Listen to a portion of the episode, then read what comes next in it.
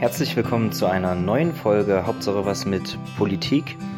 Diesmal habe ich mich mit dem Hamburger Wahlbeobachter Martin Fuchs im schönen Eimsbüttel in einem kleinen Café getroffen, um über die vergangene Hamburg-Wahl zu sprechen. Es ist recht kurzweilig, sehr interessant und ähm, mit einigen Hintergrundgeräuschen äh, hinterlegt. Aber lasst euch davon nicht stören, es ist auf jeden Fall sehr spannend und viel Spaß dabei. Moin Martin, schön, dass du dir Zeit genommen hast, dich wieder mit uns zu treffen. Schön, dass du hier bist. Moin Moin, hallo Markus, grüß dich. Ja, ich habe mir gedacht, wir sind ja beide in Hamburg, jetzt haben wir gerade die Wahl hinter uns gebracht und ähm, ich wollte einfach mal von dir so ein paar Einblicke haben, was du beobachtet hast in der politischen Kommunikation, im Wahlkampf, ob dir was aufgefallen ist. Kann man schon sagen, dass es irgendwelche Trends für 2020 gibt, was Parteien machen. Ähm, genau, und da schauen wir mal, wo die Reise hingeht heute. ähm, als allererstes würde mich halt wirklich interessieren, hast du irgendwelche Trends beobachtet? War irgendwas neu, anders als vielleicht bei früheren Wahlkämpfen? Also meine Erwartungshaltung an Trends und Innovationen in einem Landtagswahlkampf wie der in Hamburg war relativ gering. Das heißt, also ich konnte auch nicht viel enttäuscht werden. und in der Tat war es so, dass ich ehrlich gesagt nicht wirklich äh, etwas Neues entdeckt habe. Was ich schon gesehen habe, und das ist erstmals in so einem Wahlkampf in größerer Form passiert, ist der Einsatz von TikTok. Ach also als Tool. Ähm, da gab es einen Kandidaten, zum Beispiel der FDP, Jonas Bayer, der hat, mit, der hat angefangen im Wahlkampf mit TikTok, ähm, hat er wirklich sehr, sehr gut gemachte ähm, kleine kurze Filmchen dann hochgeladen und hat damit teilweise eine größere Reichweite mit einem so einem Filmchen, obwohl er auch nur ganz, ganz wenig Follower hatte damals, okay. ähm, eine größere Reichweite für diese Filme gehabt als die SPD mit ihrem kompletten Wahlvideo auf YouTube, Facebook und Twitter gemeint zusammen, so als, als Reichweite. Krass. Und das ist schon etwas, was mich dann sehr beeindruckt hat, so, ähm, ohne dass jetzt dem Kandidaten Jonas Bayer geholfen hätte, in die Bürgerschaft einzuziehen aber wo ich schon gesehen habe, was für neue Plattformen es gibt, die natürlich in bestimmten Zielgruppen viel, viel spannender sind als das, was wir bisher kennen. Absolut, aber ich bin, also ich weiß nicht, wie du siehst, ich bin, wir haben es in der letzten Folge ein bisschen besprochen, kritisch gegenüber TikTok, ähm, weil es halt aus China ist, weil es teilweise zensiert wird. Ist, was denkst du, sollte das vermehrt in der politischen Kommunikation eingesetzt werden, einfach um ähm, eine andere Reichweite, eine andere Zielgruppe zu erreichen, oder sollte man da Vorsicht walten lassen? Ehrlich gesagt bin ich hin und her gerissen. Also die letzten Monate habe ich allen meinen Kunden immer erzählt, macht es nicht, macht es nicht, solange nicht klar ist, wo die Daten liegen. Liegen sie mhm. wirklich in Singapur oder liegen sie dann am Ende doch in Peking? Ähm, das ist schon klar. Auf der anderen Seite ist es natürlich äh, schon auch eine Firma, die äh, jedenfalls nach Selbstaussage nichts mit China zu tun hat. Mhm. Ähm, ähm, und zum Zweiten sehe ich halt, was für Menschen und für Reichweiten und für Informationen und Themen auf TikTok stattfinden und sich dann quasi zu sagen, da gibt es Leute mit 40, 50 Millionen Reichweite in Deutschland, die Fake News verbreiten, mhm. soll man das auf dann, TikTok? Auf TikTok, ja teilweise. Das sind natürlich nicht ausschließlich Fake News, aber das sind natürlich dann Sachen dabei, die schon sehr kritisch zu, zu würdigen sind. Und das kann man sich dann so arrogant sein und sagen, okay, wo 5,5 Millionen Deutsche sind, mhm. ähm, das, das, sind wir einfach nicht. Da gehen wir als Regierung nicht hin, da gehen wir als Politik nicht hin. Ähm, deshalb ähm, bin, wäre ich, glaube ich, für einen smarten Umgang, wenn ich auf TikTok wäre, jedes zweite Video muss eine Kritik an China beinhalten. An die chinesischen Werten, an, an das, was da passiert, an der Datenpolitik von, von TikTok. Mhm. Das heißt quasi, Menschen, die dann dort sind, müssen quasi in Kontakt auch mit der kritischen Auseinandersetzung von TikTok kommen. Und das ähm, äh, fände ich schon ist eine Aufgabe von Politik auch. Ja, also auch Haltung zeigen. Haltung, definitiv, genau. Das finde ich gut. Ähm, Jetzt haben wir natürlich ein Wahlergebnis, was vor allem für die CDU sehr herb war und auch für die FDP am Ende des Tages. Ähm, intern wurde da bei den Parteien teilweise diskutiert, inwiefern natürlich Thüringen eine Rolle gespielt hat. Meine persönliche Einschätzung ist, das hat vielleicht ein, zwei Prozent gekostet, also vor allem bei der Union. Ähm, wie ist da deine Einschätzung? War das ein großes Thema dann bei der Wahlentscheidung oder wurde die Wahl schon lange vorher quasi verloren. Also ich würde sagen, es gab so zwei in der Tat große Aufregerthemen, die als externe Faktoren auf diese Wahl eingespielt haben. Das eine war in der Tat Thüringen und das zweite war Cum-Ex, also die, ähm, der Versuch der Berichterstattung kurz vor der Wahl ähm, der SPD nachzuweisen, dass sie dort ähm, Steuerbetrügern ähm, Millionen Euro ähm, hinterhergeworfen hat. Ähm, das waren so die beiden externen Faktoren.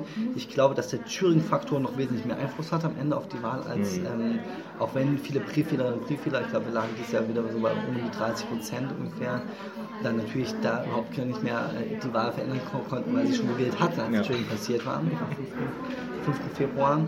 Ähm, nichtsdestotrotz glaube ich schon, dass gerade auch die FDP definitiv in der Bürgerschaft wäre, würde es Thüringen nicht geben. Mhm. Das Werner diese, wirklich, gebe ich dir recht, das sind vielleicht am Ende 2-3 Prozent maximal, aber das sind ja entscheidende 3 Prozent, so, also, wenn es um die 5 Prozent Hürde geht. Und auch bei der CDU, glaube ich, hat es auch in einem eklatant schlechten Wahlkampf, einer eklatant schlecht aufgestellten CDU nochmal quasi nochmal so einen Nackenschlag gegeben. Thüringen, glaube ich, ist immer schwer zu sagen, wie Prozent es am Ende waren, aber ich glaube schon, dass es da auch ähm, ähm, definitiv nicht hilfreich war und geschadet hat. Und fandest du wirklich, dass die Cum-Ex-Sache ähm, eine Rolle gespielt hat? Weil ich habe das zwar wahrgenommen, dass das natürlich von gewissen politischen Seiten gespielt wurde, aber ich glaube, das ist auch irgendwie zu abstrakt, selbst als auf der Bundesebene Thema war. Für den normalen Bürger ist es ja eigentlich nicht greifbar. Ich weiß nicht, ob das eine Entscheidung ist dann in der Wahlkabine. Also würde ich zumindest hinterfragen. Definitiv ist ein sehr komplexes Thema und mein Eindruck war schon, dass natürlich Grüne, Linke und ähm, auch, auch, FDP es meines Erachtens sehr gut geschafft haben, einfach zu sagen, das sind, das, das sind die Bösen gewesen, die haben jetzt irgendwie Geld verschwendet. Mhm. Das, das, reicht ja schon als, äh, als Narrativ. Und für Mobilisierung der Linken und der Grünen hat es, glaube ich, schon Effekte gehabt. So.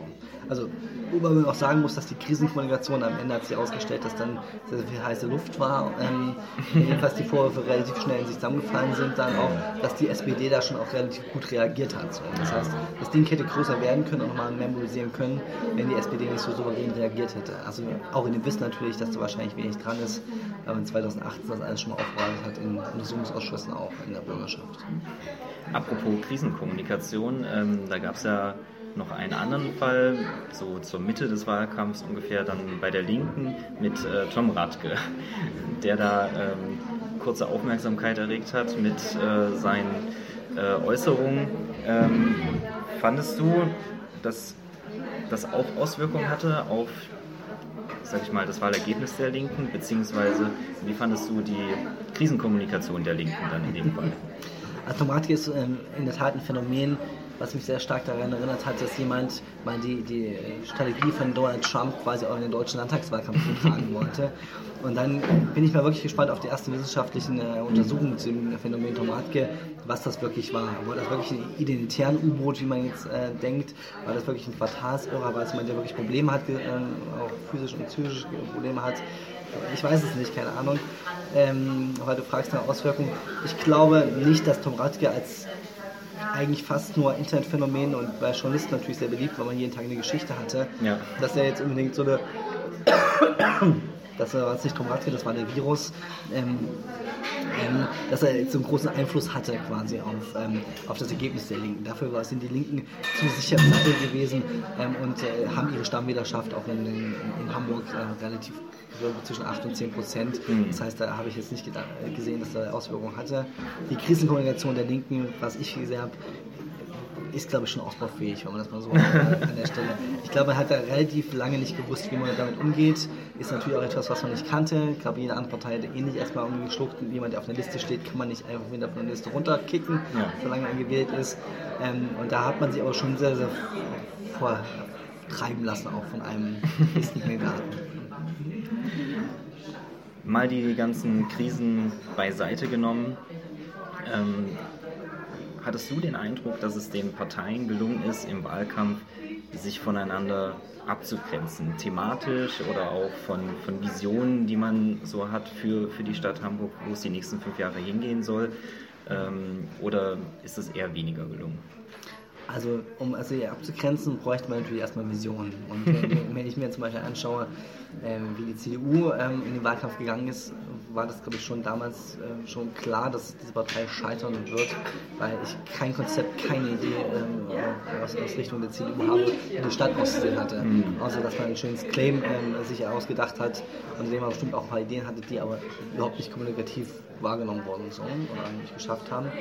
Und Ich glaube, die Abgrenzung ist am besten noch in der Tat dann dem Wahlsieger SPD gelungen, weil die haben es geschafft, sich aus einem Senat, der ja dann auch aus zwei Partnern bestanden hat, dann doch abzugrenzen und sehr viele Erfolge, das was die SPD im Bund nämlich nicht schafft, ihre Erfolge zu kommunizieren, dann auch zu, so zu kommunizieren, dass man gezeigt hat, dass ähm, die Stadt Hamburg steht ja extrem gut da, also das sind natürlich sehr gute Argumente, die sie auch hatten, dann auch, auch auf sie eingezahlt hat und nicht mhm. ähm, bei den Grünen. Also kann man jetzt äh, fragen, ob das jetzt irgendwie an der Person des Bürgermeisters gelegen hat, an der Agentur, die dahinter war, an, äh, an der Idee.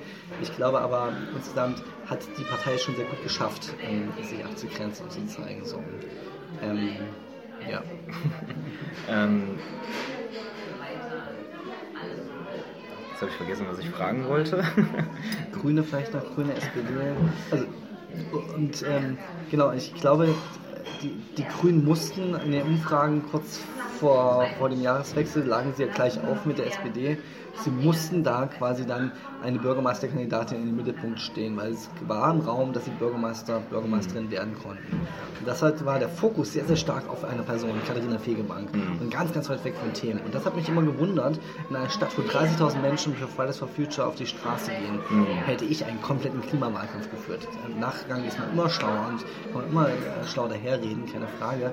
Aber ich habe im Grunde immer nur Gesichter Katharina Fegebank wahrgenommen und keine quasi inhaltliche Abgrenzung oder der Versuch einer ähnlichen Abgrenzung ähm, den natürlich, muss man sagen, die SPD auch immer gut pariert hat, dass man auch immer grüne Themen dann absorbiert hat und dann sich dann auch als die grünste SPD aller Zeiten dargestellt hat. Aber trotzdem, obwohl die SPD das geschafft hat, auch sich abzugrenzen, Themen zu setzen und auch den Senat äh, die Leistung in den Mittelpunkt zu stellen, haben sie massiv verloren. Also es ist ja nicht so, dass sie ihr Wahlergebnis verbessert haben oder nur leicht verloren haben. Ähm, das ist ja schon nicht ohne, dass sie da verloren haben. Definitiv ist halt auch immer schwierig, quasi den Kontext und den äh, Rahmen einer Wahl von vor fünf Jahren jetzt zu übertragen auf mhm. heute. Also im Grunde genommen ist jede Wahl wieder ein neuer Start am, am 41 Kilometer Marathonlauf. So. Und also natürlich kommt man mit einem kleinen Rucksack daher und hat auch schon ein bisschen was mitgebracht, so. Ähm, aber das ist, glaube ich, schwer zu vergleichen. Also, natürlich mhm. haben sie verloren und ähm, aber wenn man sich die SPD in anderen Bundesländern anschaut und äh, im Bund anschaut, dann ist das mehr als ein Gewinn, was sie herausgeholt haben. Also ich glaube, das ist aktuell das zweitbeste Ergebnis einer Partei auf Landesebene, was in den aktuell 16 Bundesländern gerade äh, existiert, von, ja. der, von der stärksten Regierungspartei. Von daher ist es schon ein Gewinn. Ich glaube, die stärksten war die CSU. Also die war noch, noch mhm. stärker in Bayern. So. Ja. Ähm, wir hatten schon über die CDU gesprochen und ähm, über den Wahlkampf der CDU. Jetzt haben ähm, viele verschiedene Personen aus der Partei letzte Woche auch gesagt, ähm, man kann nicht im Wahlkampf oder innerhalb von sechs Monaten ähm, dann das Bild drehen oder ein, eine Wechselstimmung erzeugen. Ähm, das hat mich sehr fragend zurückgelassen, weil das war vor fünf Jahren auch schon quasi die Analyse des Ganzen und trotzdem hat man nicht daraus gelernt? Ähm, lag das vielleicht auch an der schwierigen Kandidatenfindung oder hat es die CDU vorher schon versäumt, äh, Themen zu setzen in den letzten fünf Jahren? Also dazu bin ich zu wenig drin in der, in der wirklich ähm, operativen Bürgerschaftsarbeit ähm, mhm. der, der CDU-Fraktion gewesen.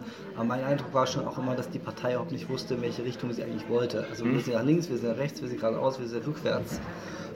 Und weil es auch natürlich zwei sehr starke Flügel gibt, einen Parteivorsitzenden, der eher konservativ äh, tickt und einen Spitzenkandidat, der liberal tickt, hat schon bei Steinbrück nicht funktioniert, ähm, mhm. wenn man das mal überträgt auf eine andere Volkspartei.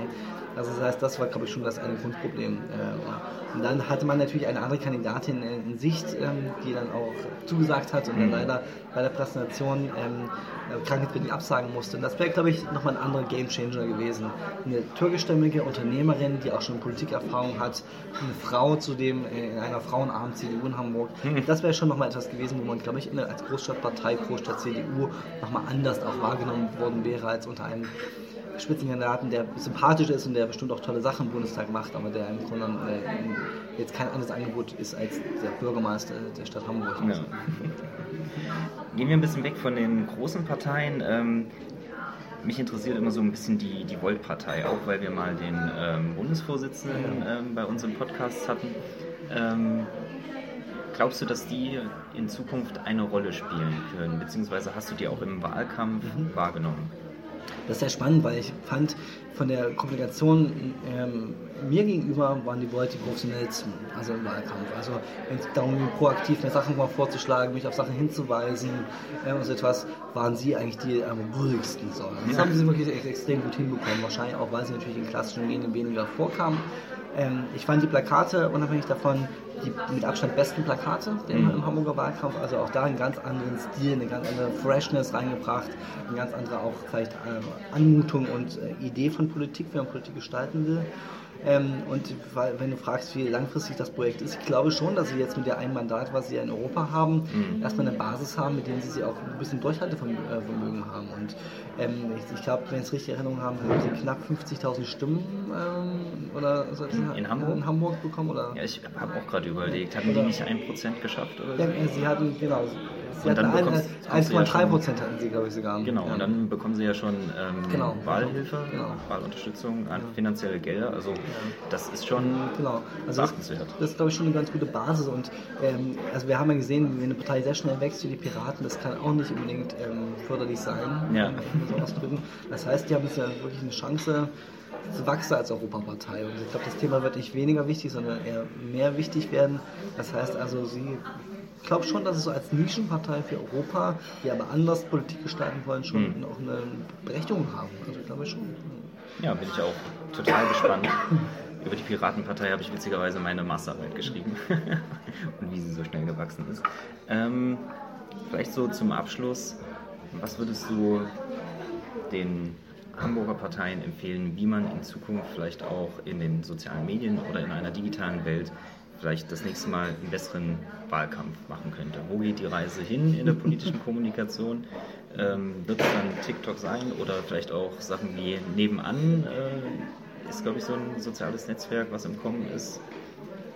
Also was ich jedenfalls als im Kommen sehe, ich weiß nicht, ob das wirklich so im Kommen ist. Ähm, ich erzähle das mal. Ähm, ach, ich glaube, was ich mir wirklich mehr wünschen würde, ist, dass all diese tollen Aktionen, die ich zum Wahlkampf gesehen habe, analog wie äh, auch digital, weil beides geht ja nicht mehr getrennt zu äh, betrachten, sondern es ist eine Welt. Wir müssen gucken, wie wir, wenn wir offline unterwegs sind, quasi online präsent sind und dort Leute erreichen und umgedreht, wenn wir offline äh, online etwas tun, dass wir offline mobilisieren. So. Und mir, ich würde mir wünschen, dass so diese ganzen Haustiergeschichten, zum Beispiel Haustierwahlkampf, jetzt ein halbes Jahr nach der Wahl die nächste Welle kommt. Mhm. Jetzt gehen, jetzt müssen die 54 äh, Abgeordneten der SPD müssen jetzt ähm, ein halbes Jahr nach der Bürgerschaftswahl hingehen und fragen, jetzt ist ein halbes Jahr vorbei. Ähm, die, die, Welt hat sich weitergedreht. Was habt ihr für Probleme? Wie, wie es euch? Was möchtet ihr uns gerne sagen? Also so eine klassische Zuhörgeschichte. Also. Ist da nicht auch besser, dass man weggeht von dem reinen Mobilisierungs- ähm, Tür-zu-Tür-Wahlkampf, sondern dass man auch in die Ecken geht, wo man vielleicht potenziell keine Wähler hat. Ähm, ich genau. habe das ähm, vor der letzten Bundestagswahl gelesen, das schockiert mich immer wieder. Es gibt ja wirklich ähm, Landstriche in Deutschland, Brandenburg oder so, ähm, wo weder CDU und SPD hingehen im Wahlkampf, weil sie sagen, da können wir nicht gewinnen. Und dann hängen da AfD, NPD und äh, Dritter Weg Plakate. Sowas macht mich auch immer sehr traurig, wenn ich das höre. Ähm, dass aus, aus Effizienzgesichtspunkten, was natürlich ein sehr wichtiger Wert ist innerhalb eines Wahlkampfes, dann genau diese Bereiche herunterfallen, auch so, wo man wenig Wählerschaft vermutet und so etwas. Ähm, das wäre eine große Chance jetzt quasi zwischen den Wahlen, wo es halt nicht darum geht, Leute zu mobilisieren, aber erstmal Vertrauen aufzubauen. Erstmal wieder hinzugehen, fände ich eine sehr, sehr smarte Strategie, das jetzt zu tun, wo man fünf Jahre Zeit hat. Und nicht nur ein Infostand und genau, warten, dass die Leute auf einen genau, zukommen. Genau, überhaupt nicht. Und das, das Gleiche kann man ja genau auch digital machen. Also jetzt haben um die 123 Mitglieder der Bürgerschaft die Chance, mal in die digitalen Ecken von Hamburg zu schauen, wo findet denn politischer Diskurs statt, wo sind denn bestimmte äh, Gruppen der Gesellschaft aktiv und sich jetzt dort blicken lassen digital, in Blogs, in Podcasts, in Foren, in Kommentarspalten, wo auch immer. Ähm, auch so etwas, was wir viel, viel mehr wünschen, aus der Blase, in der sie sind, aus der CDU-Blase, FDP-Blase, was auch immer, raus, äh, hinein in gesellschaftliche Blasen, in denen sie vielleicht bisher nicht so vorkommen. Das ist doch ein schönes Schlusswort. Ich danke dir, dass du dir wieder Zeit für uns genommen hast und ähm, hoffe, wir hören uns bald mal wieder. Äh, spätestens in fünf Jahren bei der Bürgerschaftswahl ja. 2026, äh, denke ich. 25. Ja, 25, okay. Ja. Also Politik kann ich, rechnen nicht. Alles klar, ich danke dir.